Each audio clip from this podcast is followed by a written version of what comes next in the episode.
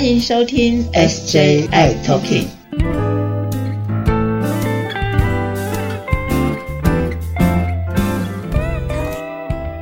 Hello，大家好，欢迎收听今天的 SJI Talking，我是 Jeffrey，我是世杰，我们都回来了，都回来了，向大家拜个晚年，新年快乐，新年快乐。然后我们就要来验证我们的 KPI 了，是吗？呃呃呃，皮皮抓了，真的皮皮抓了，就是师姐，你过年前给到大家一个 KPI，就是。哇哦，这个十天假期，还有加上是上个礼拜上班啊，加起来两个礼拜啊，那我相信大家一定是各种喝、各种吃、各种的聚会啊、聚餐哦。呃，小弟我呢，就是最近称了一下，就重了两公斤，哇，超对对对，超标了你那个上下正负一公斤这个事情，哇，哎呦，我跟你说，我呢也增加了一点五公斤，其实。其实我们都超标了，对不对？对，好难哦。是哇，因为因为真的是个难得过年，而且这么长的假期呀。那我相信周边的朋友，包括怕友们，都在各种吃吃喝喝啊，一定会变胖的。那 OK，好，那嗯，我想问一下师姐的肥胖这个事情呢？呃，我相信一般人呢，一定是对肥胖一定是很大影响，比如糖尿病啊等等的。那肥胖对于呃怕友们。的直接的影响会是什么呢？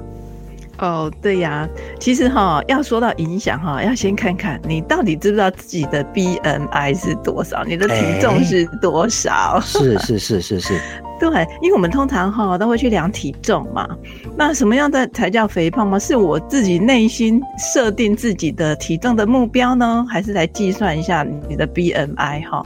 那事实上 BMI 我们都会说不要超过二十五啦哈，如果超过二十五话，就属于定义有医学的定义上面的肥胖了哈。所以这个 BMI 二十五，对，五是一个一个界限。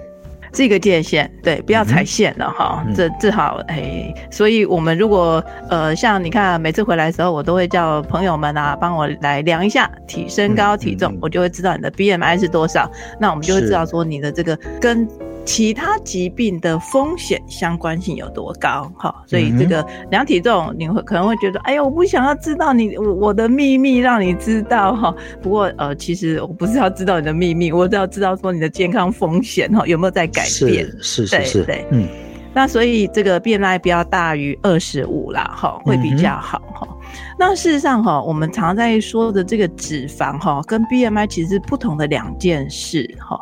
那我们 BMI 只是说我们的身体的质量的指数哈，但是真正哈，我们讲肥胖的哈，我们比较关注的不是在体重，而是在多余的这些脂肪的堆积。好，嗯，那因为我们身体上总是会有一些，除了有结实的肌肉以外，还有脂肪嘛，哈，肚子前面那些多余的，对，肚子前面那些，对，捏一捏。哎，你就知道了。哎，这个很准哦。你知道，我们这些多余的脂肪哈，它都会最常堆积在我们的皮下，或是我们腹部、肚子这里哦。嗯。那我们腹部这里，你知道捏捏一捏哈，这个可以捏得出来的哈，这是皮下的脂肪哈。嗯。那这个皮下脂肪可以捏出来，这个你看到它的身的身体的形状，就有点像是梨形呐哈。那但是我们肚子这里哈，这个脂肪如果比较多啊，它就会包围在我们。肚子附近的周围的器官，哦啊，周围的器官是什么？啊，什么肝啊、肾啊之类的，是不是？肠子啦，肠子啦，对，那这些心脏啦，哈，往上就会往心脏啦，哈，对。那而且你会看到它的腹围就会比较大，所以呢，这些如果说脂肪都堆积在这里的话呢，就会跟我们这些附近的这些的器官有很大的关系，哈，有很强的相关性，OK。那除了我们眼睛上可以看到的以外，哈，脂肪呢，在我们身体上，脂肪也会影响我们的新陈代谢啊，也会影响荷尔蒙啊，免疫的调节力啦，还有你的消化，还有你的 energy，你的能量，哈，那这些都会导致我们慢性的发炎的状态，哈，脂肪越多，那它就会引发着全身性的这个反应，那导致像发炎一样，那甚至它就会影响到代谢症候群。那代谢症候群，我们常常会听到这个名称啊。代谢症候群是什么？它吼就会影响，就是你的腹部的脂肪一多的话呢，你的血糖就会高起来，好，那胆固醇也会高，三酸甘油脂也会高，嗯而且哦，你可能会没有想到的，那血压也会高起来。所以呢，常常我们这些代谢症候群，为什么医生都会很注意这件事情？为什么我每次都要你量一下体重呢？是因为这样子就常常会导致糖尿病会跑出来，心血管疾病会跑出来，甚至会中风。是，哇，那这个听起来还是很要注重身体的体重这个事情啊，肥胖这个事情哦。对呀，还不只是体重哦，这个脂肪哦，这个是我们很不想要有的东西，是因为你看到我们如果是肚子这里变大的话，如果包住了心脏的话呢，嗯它就会变心血管疾病出来了。它如果包住了肝脏呢，包肝嘛哈，这个嗯脂肪啊包起来，那什么脂肪肝，是是是，脂肪肝包起来之后呢，其实会影响我们的肝脏细胞，所以呢，常常我们脂肪肝严重之后，会甚至导致于肝硬化、肝癌。哦，这在美国非常常见哦。哇，所以这件事情并不是小事哈。说，哎，我这这个减个一公斤、两公斤啊，是不是比较好？哎，的确是会比较好哈。那这个脂肪越少越 OK 哈。所以这个我就想到了在，哎去年哦，去年过年的时候，我们就看到了一个朋友哦，我想说，哎，他怎么那天早上打电话跟我说，哎，我觉得这个心脏这里好像有点闷闷的，所以呢，他本来要出门的，他就去急诊。我说，哦，好，那你就赶快去急诊吧。去了急诊之后，哎，两个钟头之后回传了，我看到哦，他做了心电图，然后说，哎，好像有一点心肌梗塞的现象。哇哇，这蛮危险的哎。非常危险，这是急症哦。还好他当下有这个当机立断，直接跑到急诊去了。嗯那急诊就可以赶快的帮他处理。结果呢，下午就装了两根支架了。哇，很紧急哦。非常的紧急哦，那我就想说，哎，那我上次看到你还好好的啊，怎么会最近这样子呢？那我一看，哇，我的天呐，他这半年内体重增加了二十公斤，哇，半年二十公斤，对，这是非常快速，所以你可以看到哦，到的？发生什么事？真的？对呀、你可以看到他的那个糖尿病的指数就高起来了，嗯高到八九，糖化血色素八九哈，嗯，那这个心血管的胆固醇跟三酸甘油脂整个都飙起来，所以很明显，在他身上就很明显的一个例子，当他的体重急速的上升，或是上升到真的是太夸张了。嗯，把他的心脏包起来了，这个血管里头的这个血油，哦，就是脂肪，呃，三酸甘油脂跟胆固醇都增加了，所以就嗯。增加了心肌梗塞的机会，所以这是很严重的哦，所以他的血压也高起来了，哦所以是脂肪这件事情真的不能小看它，哈，好像那啊只是油啊，我把它去掉就好了，好像不是只有去掉油而已，它是全身性的影响，哈，所以这个心血管疾病。那还有哦，我们刚才不是有讲到肝癌嘛，肝硬化肝癌，这在很多国家都看到了哈。这个我们在台湾常常看到的肝癌是，比如说 B 肝或是 C 肝导致的肝癌，嗯但是渐渐的、哦、肥胖有把这个肝脏包起来的。包起来之后呢，它变成肝癌、肝硬化的机会也在增加。增加，嗯，那这个同时呢，其实它这个脂肪增加的癌症还不是只有肝癌而已哦。我们的这个脂肪增加，也就是它的糖分也会增加嘛，所以它也增加了很多恶性肿瘤的机会，比如说什么乳房癌、哦，大肠癌、对对对对对，胰脏癌嗯、胃癌哦，这些都会有。哦，就是接二连三的这这个部分，就是不是只单一针对某一个部分，反而是全身性的发炎，全身性的一些癌症的一些病变。是，所以啊这个脂肪一增加，我们这全身的慢性发炎的状态，就造成了很多很多器官的一些嗯危机就出来了哦。那还有哦，你看哦，我们肥胖的时候是不是体重增加？对，好，那体重增加的话，我们的膝盖的关节的负重是不是增加了？变变重了。对呀、嗯，那还有髋关节，这个这个整个体重都在增加，所以我们这个可能骨头会不好。所以呢，甚至有些人开始他就会体重增加之后，他的下背痛就会开始跑出来了。对，因为突然间就是膝盖也好，腰也好哦，呃，承受的重量会变大。是，嗯那如果说他有骨质疏松的话，再加上这个体重增加的话，哇，那这个机会就会增加很高，所以他的这个膝关节或是髋关节这个磨损的机会就加速了。所以呢，我们这个脂肪呢，对我们身体影响还不是只有骨头哦，我们的上半身也会影响哦。当你的体重增加的时候呢，我们也常常就出现了呼吸中止症。好，所以，所以这个呃是我们的全身的脂肪堆积，所以我们的组织里头可能会就会开始开始肥胖哈，所以这个会有这个呼吸中止症。另外一个哦，大家也要很小心的。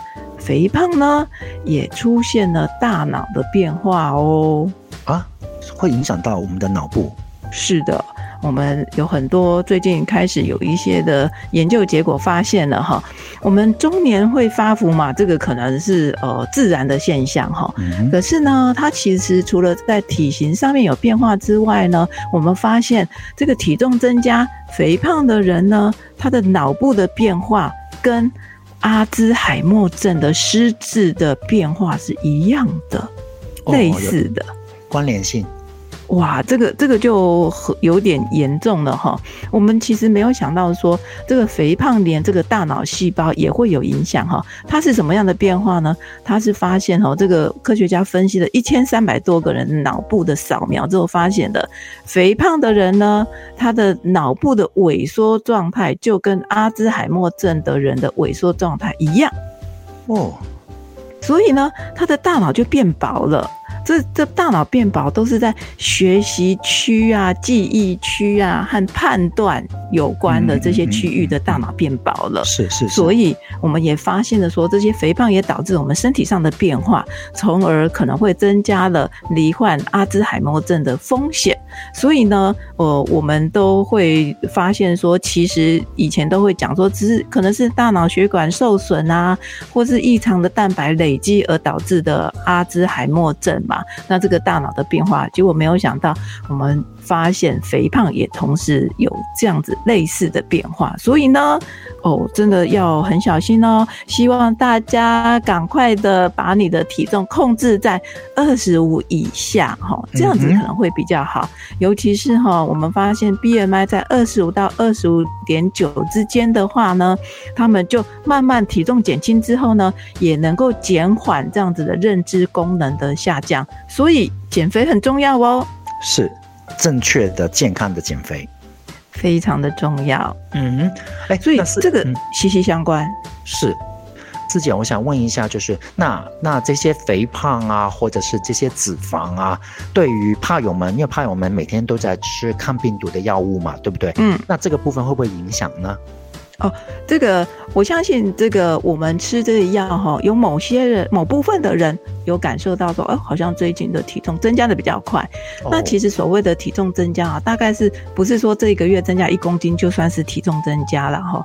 那呃，长假也会体重增加哈。那比如说这三个月内你体重增加了五公斤以上的话，那就真的是体重增加哈。是。那所以有些朋友会觉得说，我开始吃换药或是调整药物，某一些药物。好像感觉这换了这个药物之后，体重增加的速度比之前还要快。那我想，这个你要跟这个医生好好的讨论一下，到底是生活上的改变还是药物的改变？这个需要做讨论会比较清楚。没有办法，因为说我换了药，然后体重增加，就就认为哎，这个战犯就是那一颗药，不是哦。对，我们有很多的因素会影响到这个脂肪的堆积的。是，就是肥胖这个事情也不能怪药物啦，这样子可能搞不好，对，搞不好就是，呃，这个朋友突然间他的生活改变，饮食改变了这样子。对呀，Christmas，然后再加上跨年，然后再加上农历年，哇，这个加起来就已经不止了哈。是，好，然后呢，我觉得哦，最近刚好准的大家应该都上班了，然后呢，生活慢慢慢慢的就呃变成正常了，所以呢，该运动的赶快运动。该减肥的赶快减肥，赶快大家动起来，把身上的一些多余的啊这些脂肪啊赶快回，然后把它甩掉，那回到很苗条的身材。是啊，我们都希望赶快回来回来。是，大家要在新的一年里都要平平安安、健健康康。重点是一定要大家要很开心的过每一天，希望大家都好好的，甩掉你身上多余的脂肪，快乐的过日子。是，谢谢大家收听今天的节目，那我们下一集再见喽，拜拜拜拜！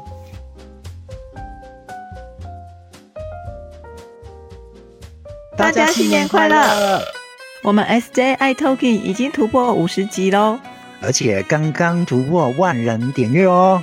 哇，谢谢大家一直以来的支持，新的一年里，请持续订阅收听 S J I Talking。